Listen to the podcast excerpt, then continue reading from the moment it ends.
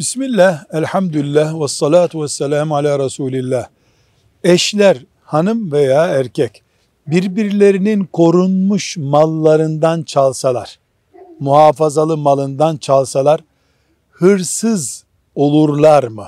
Hırsız muamelesi görürler mi? Kim kimin malından çalarsa Allah katında hırsızlık günahı onun için yazılır. Kadın kocasından, koca hanımından, kim kimden çalarsa. Ancak Hanefi mezhebi ulemasının kitaplarında kadın erkeğin, erkek kadının malından çalarsa kol kesme cezası uygulanmaz. Günahkar olur, tazmin eder şeklinde kayıt koymuşlardır. Velhamdülillahi Rabbil Alemin.